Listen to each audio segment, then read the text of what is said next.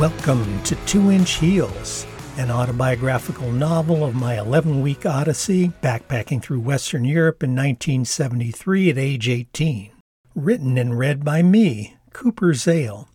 This is part 44 High. The next morning, before I'm even out of bed, Butch offers me a toke from his hash pipe, and I decide to accept it, and we are off on a wild ride of a day.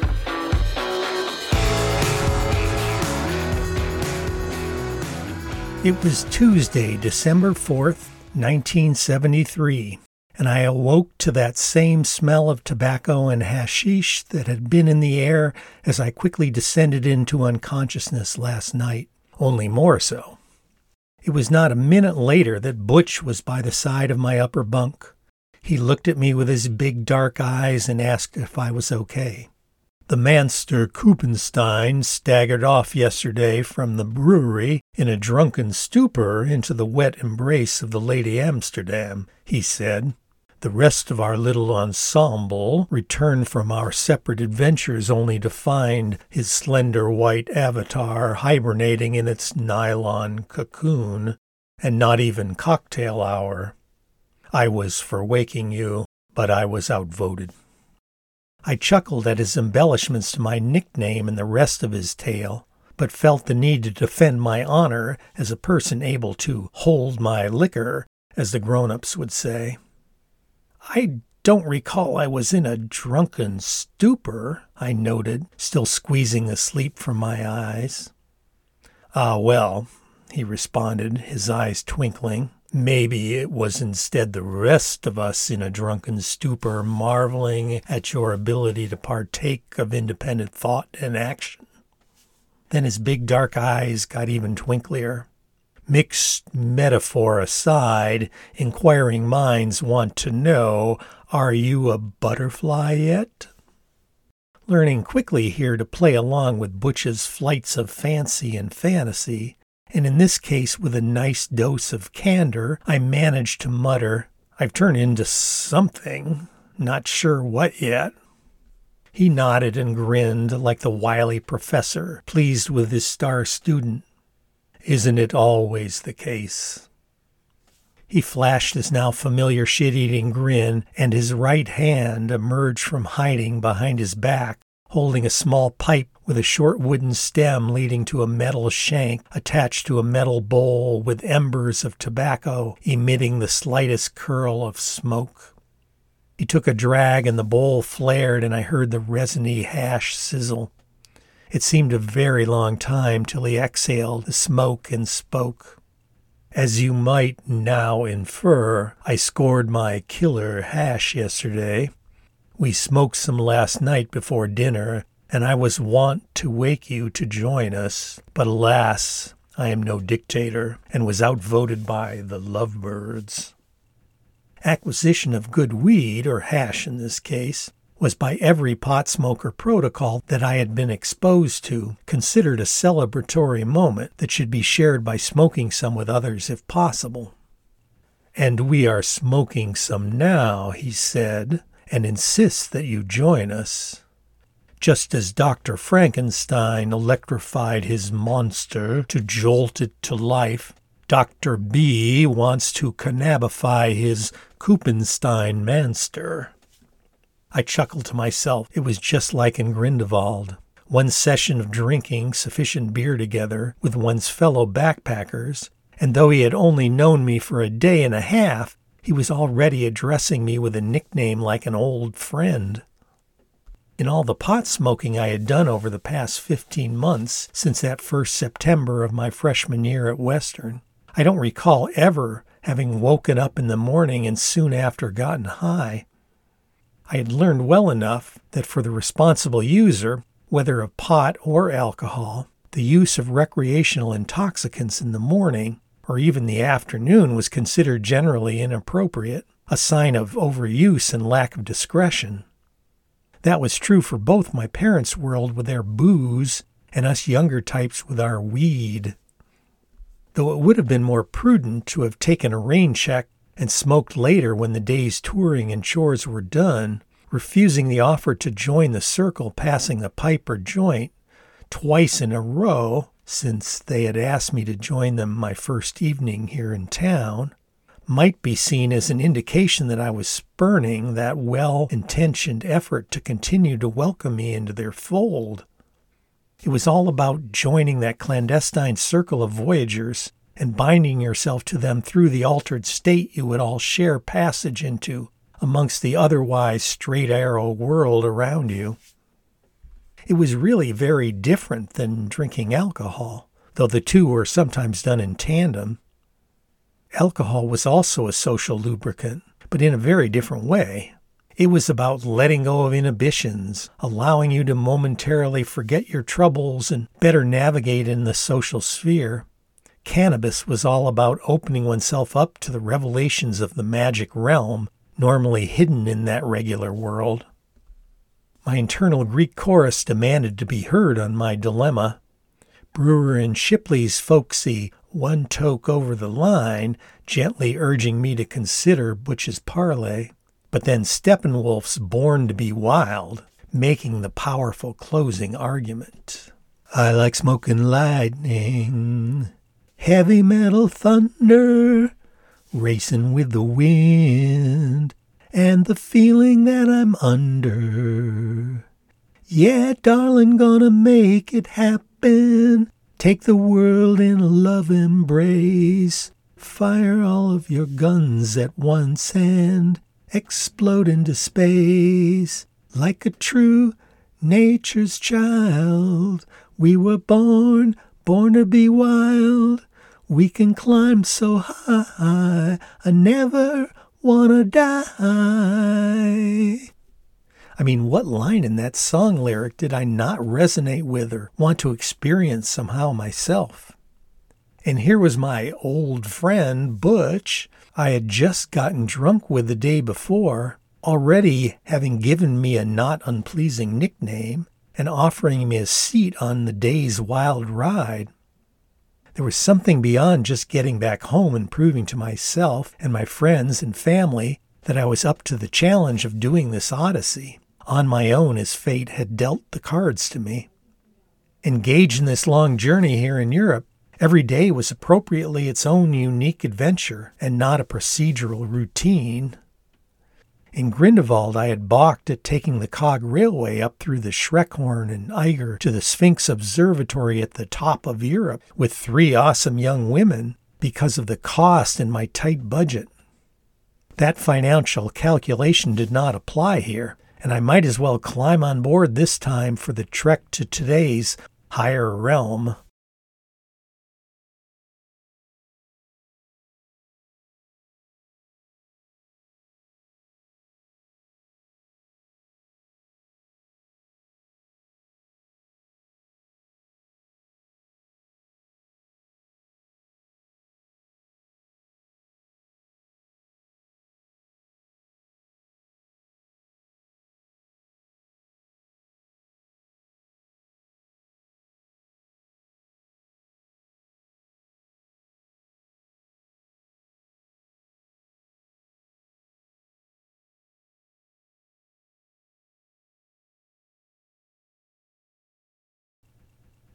So, like a true nature's child, still in my sleeping bag lying on my side, I nodded to Butch that I would join them, figuring I would at least have a little time to get up and put my clothes on and join their little circle somewhere in the room. Not so, as Butch held up the pipe to my mouth, continuing his grin. I couldn't quite believe his pluck but was pleased that he felt connected enough to me to be so plucky and brazen in his actions. Still, he was about to hijack my day in a way, and I challenged him with a question. So, when in Amsterdam? I queried acerbically, finally fully awake now. His eyes twinkled and he chuckled at my question. It had been six weeks since I had smoked any of this stuff, and I remembered that, particularly combined with tobacco, it had gotten me very high for quite a long time. Smoking now, with a whole day ahead of me, was going to change the dynamic of that day dramatically. But what the hell, I thought. We were born to be wild. I'd spend it with these friendly members of my backpacker cohort in the altered state of hash. This would indeed be today's unique adventure, today's cog railway. Yes, he finally replied, when in Amsterdam do as the.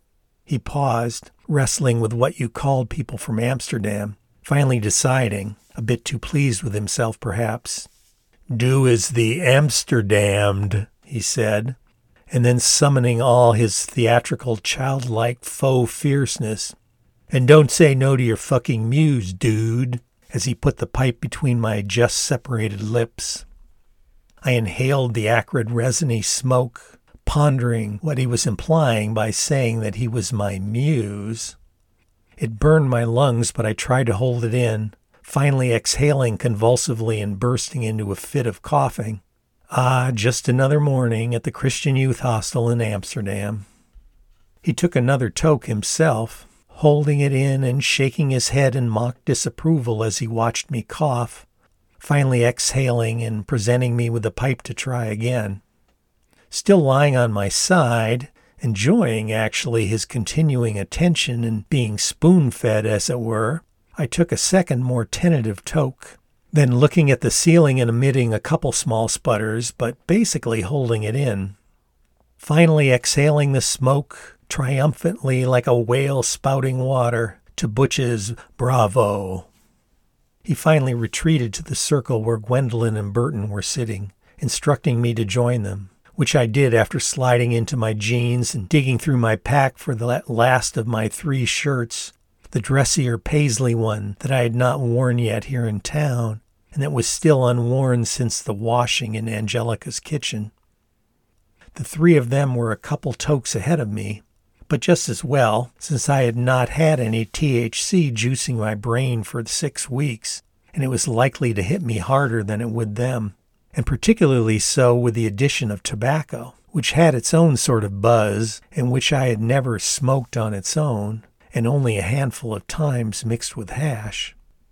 The tobacco was added, of course, to facilitate the burning of the hashish, like adding kindling to start a fire in a fireplace. The resiny chunks of concentrated cannabis were like the logs in that fire, needing something that burned more easily to get them ignited. Those logs of hashish would be set in a bed of cured tobacco leaves from either a pouch of pipe tobacco or from a torn open cigarette. Those leaves, once lit, would keep smoldering, and sucking on the pipe would bring more oxygen to the mix, causing them to flare up and get the adjacent hash to combust as well.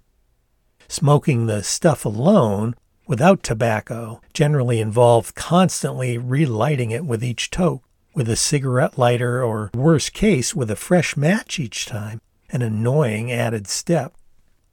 There was an intimacy, erotic even, to passing the joint or a pipe that I loved. Even more so with a pipe than a J, each person's saliva would remain on the bit of the pipe, and taking that bit into your mouth, you would taste it as if you were kissing each one of them on the lips. I was sitting with Gwendolyn on my right, and since the pipe was going clockwise, I got to essentially taste her lips each time I put my own on the pipe bit including a little hint of cherry from what I presumed was some sort of chapstick or other lip balm she was wearing.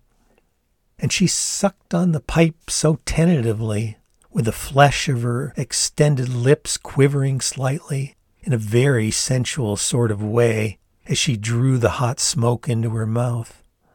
I imagined her kissing me and sucking on my lip with that same tender tentativeness. We shared the pipe and took our hits in silence, as if talking would break the spell of the ritual, including the impending opening of our brains into an anticipated other realm of consciousness. The onset of that transition, at least in Gwendolyn, was signaled by her giggles. Burton and Butch responded to hers with their own giggles. I, starting later than the other three, was not quite there yet. Waiting for me, they continued in respectful silence, communicating with each other telepathically, or at least with eyes and subtle facial gestures only. And finally, I realized that it had crept up on me, and I was suddenly very stoned like the rest of them. Like my mind was liquefying and spilling out the back of my head, only then to evaporate into a gaseous cloud and fill the room. Yeah, we were still four separate unique souls, but now intimately plugged into the same new level of thought, sensation, and connection with each other.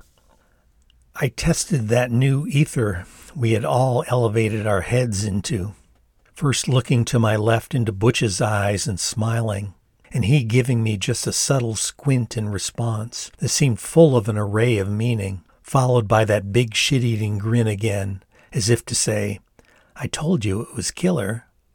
Then across the circle I met Burton's eyes, just at that moment when they had moved away from Gwendolyn's direction to my own. He had appropriately checked in with his partner first before sharing this new intimacy with Butch and I. Burton and I gazed deeply into each other's eyes, and he shared a flare of fierceness, his passion for ideas, and I reflected back with just a touch of my own fierceness to honor his, in that patriarchal sort of way which I was usually not comfortable with. But then I immediately followed with a surrendering sort of grin. Finally, my eyes met Gwendolyn's, she turning hers from Butch across from her. I could see the slight trepidation at first in her widened eyes and dilated pupils, but I tried to project just loving friendliness, which I could see her acknowledge and relax into. Butch, playing the alpha for the group as the facilitator of our buzz, finally broke the silence with his words. I am so fucking high. The rest of us giggled. The four of us were now calibrated with each other in our new shared magical realm. A realm that existed within the mundane, everyday world around us, but not visible unless you were stoned, or at least that was my now cranked up imagination's take on the situation.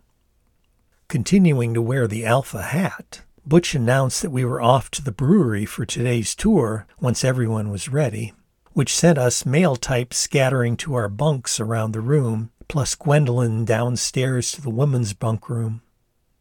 I peeked out an open window in the front of the big dorm room down to the street and canal below and saw and felt the cold, rainy day, smelling the faint notes in the air coming in of ozone, standing water, algae, and the hint of gasoline, plus fixating on the glossy crimson paint on the above deck structure of the houseboat docked in the canal below.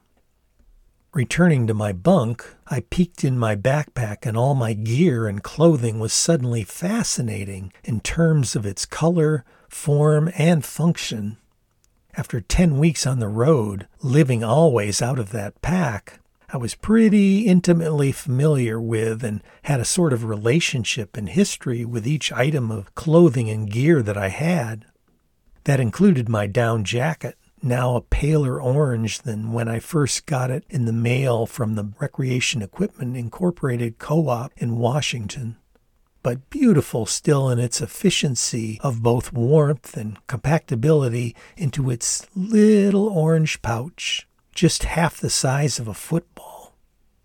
I put it on but left it unzipped in front so I wouldn't get too warm, and then donned my orange poncho. Butch and Burton were in their ponchos too, and Butch led us down the stairs to the women's bunk room on the second floor.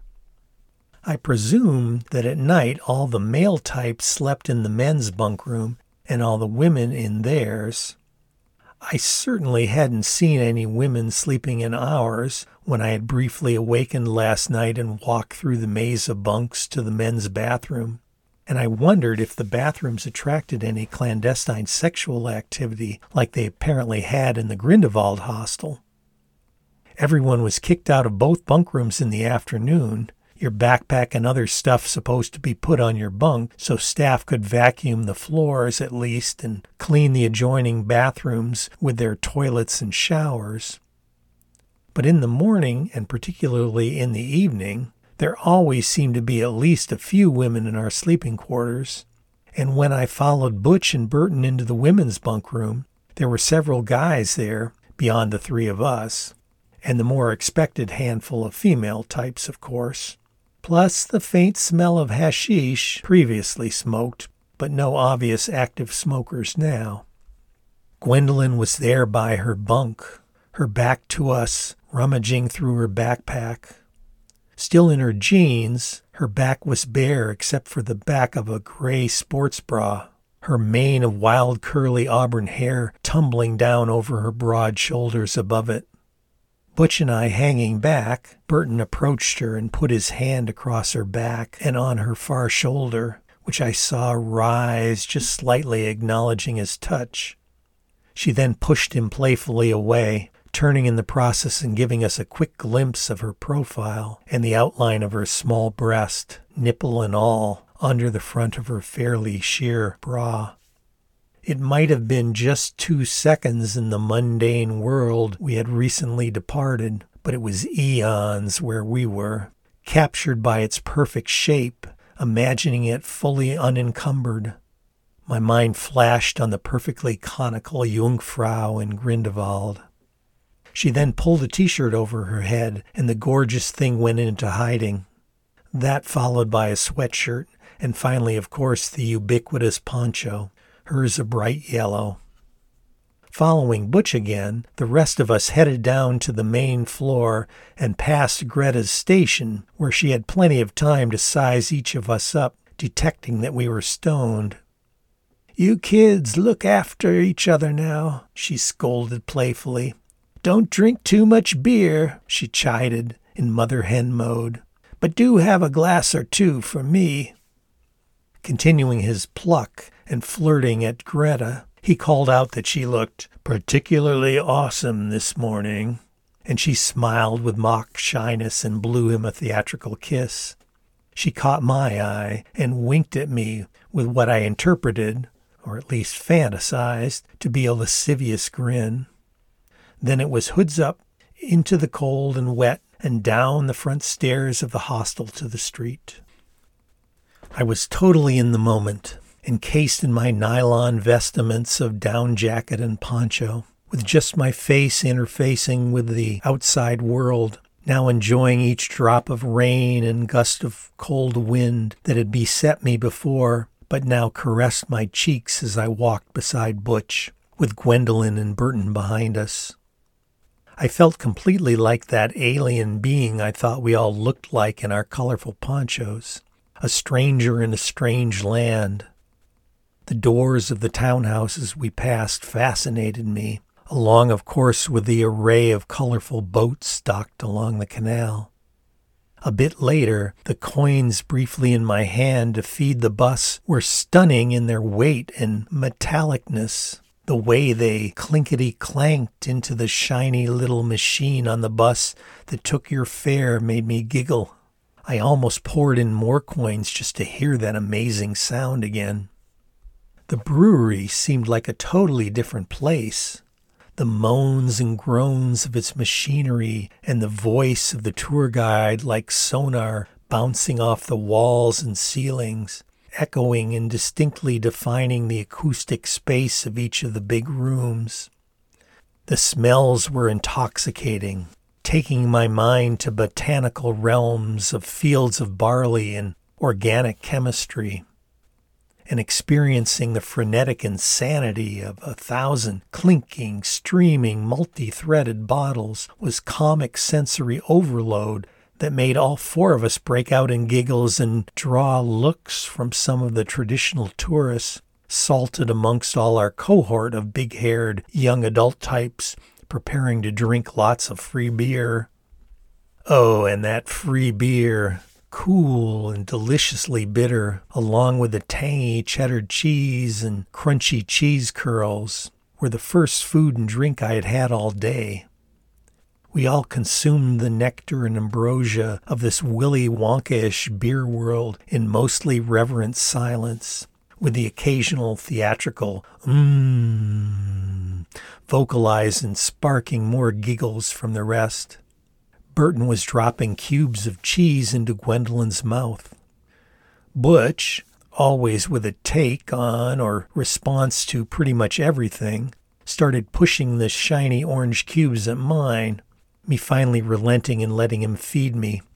I was quickly doing the same in his mouth in response as Gwendolyn applauded and Burton finally joined her ovation. Still very stoned and now loaded up with alcohol as well, which I noted got to your brain quicker than the hash, we were soon back under our ponchos and back out on the street.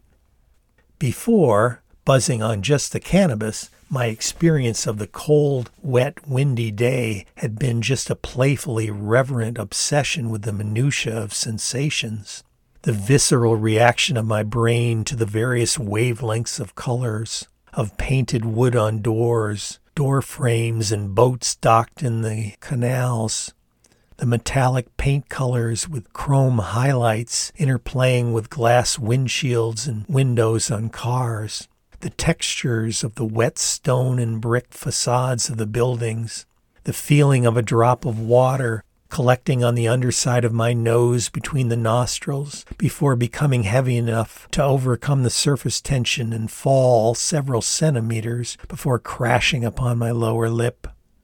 The faint whiffs of ozone, burnt and unburnt petrol, algae, baking bread, cooking meat, decomposing sewage, nylon and sweat.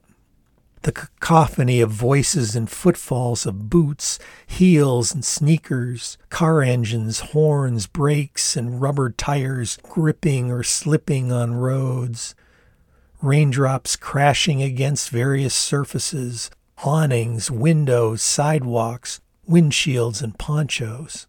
The taste of water from the sky compared to the water that dripped from my nose with that little infusion of saltiness.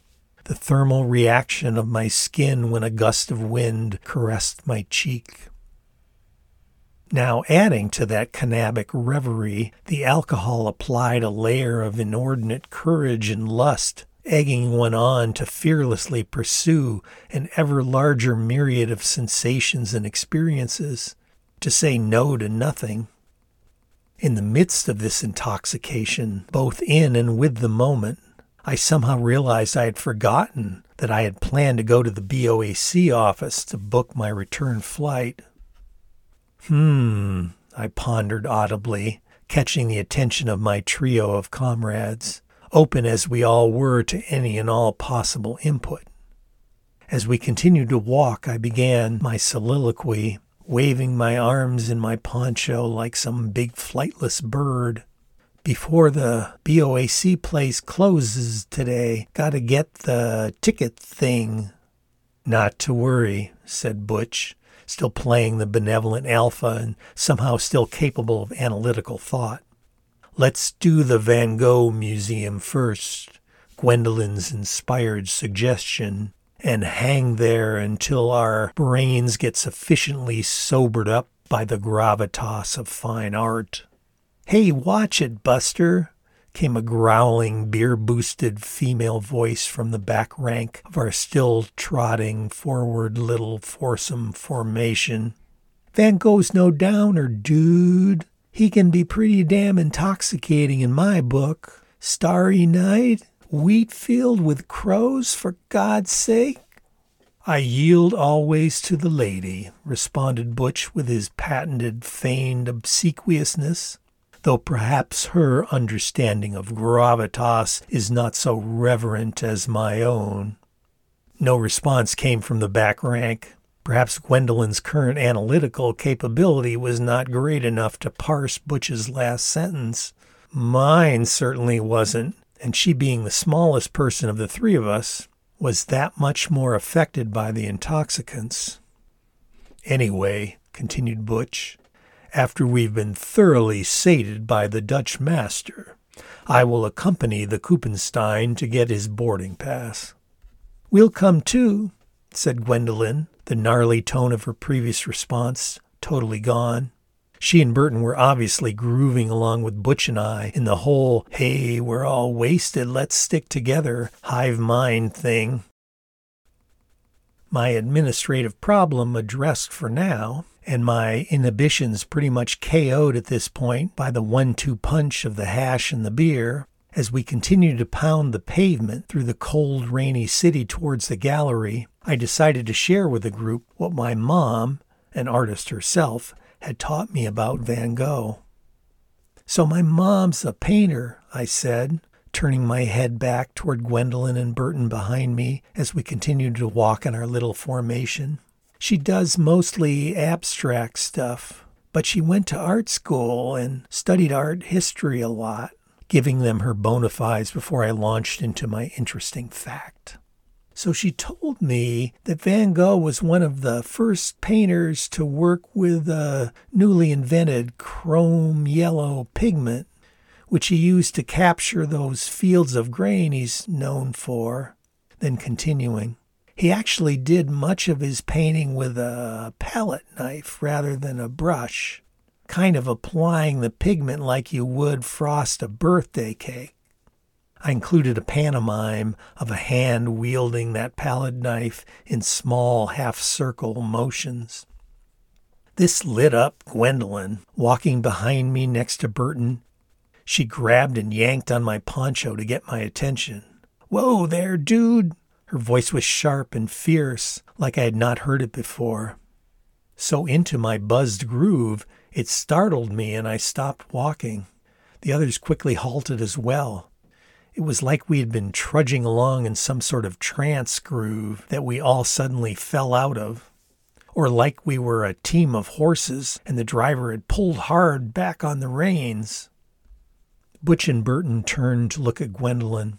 Following their lead, I turned around as well. She was apparently surprised by her own impromptu behavior and the sudden attention to her it had just garnered copying a sheepish pose with her hand over her mouth, then finally speaking. Sorry. It was spoken as sheepishly as her previous utterance had been demanding. Butch started to cough out a laugh, followed by Burton.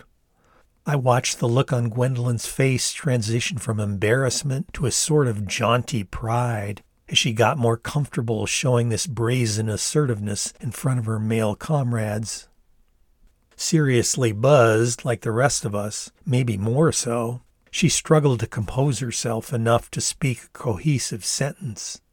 Dudes, she pleaded, just took art history totally into it. Love Van Gogh. But that palette knife thing. Explanation given, we all started to walk again. But now Butch and Burton ahead starting up their own conversation, revisiting an earlier argument they were having about socialism versus capitalism and free enterprise.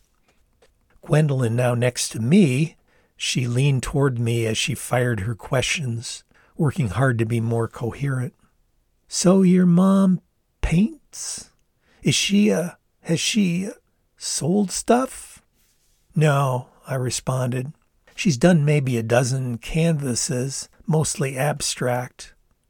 I used canvases rather than paintings because I recalled my mom referring to them that way at times, and I wanted to impress Gwendolyn that I knew the lingo at least.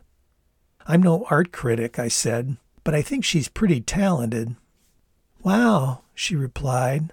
I wish I had a mother like that, or at least knew someone like that. So I waxed on, on the topic, saying that my mom generally worked in our living room where the natural light coming in the two big windows was best. She'd have her canvas either on an easel or sometimes laid flat on sheets of newspaper on our living room big square coffee table. Gwendolyn listened intently, kind of grimacing and nodding in turn. She finally confessed that she too liked to paint, but was just starting out.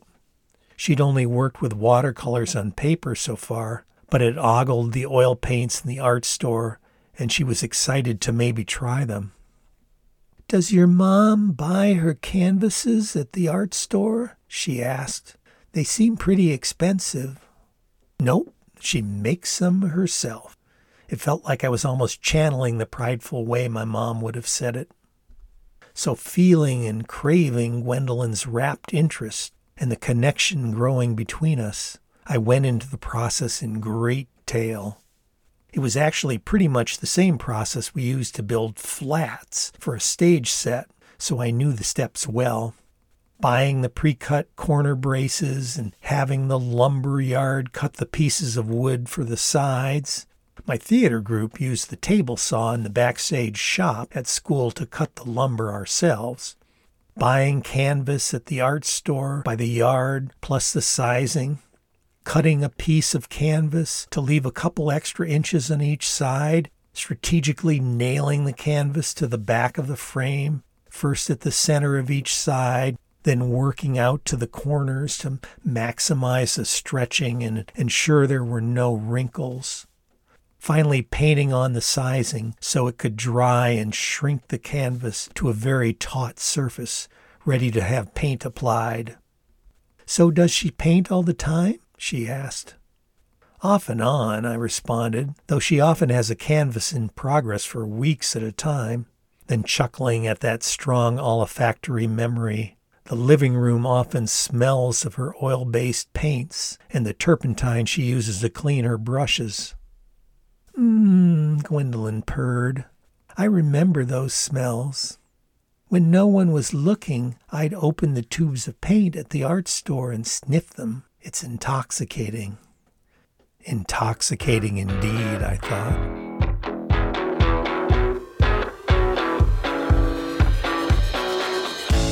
So concludes the 44th chapter of Two Inch Heels. Thank you for listening and stay tuned for the next chapter, where our day continues with more hash with my comrades and a close encounter with Gwendolyn and a more discomforting one with a BOAC ticket agent.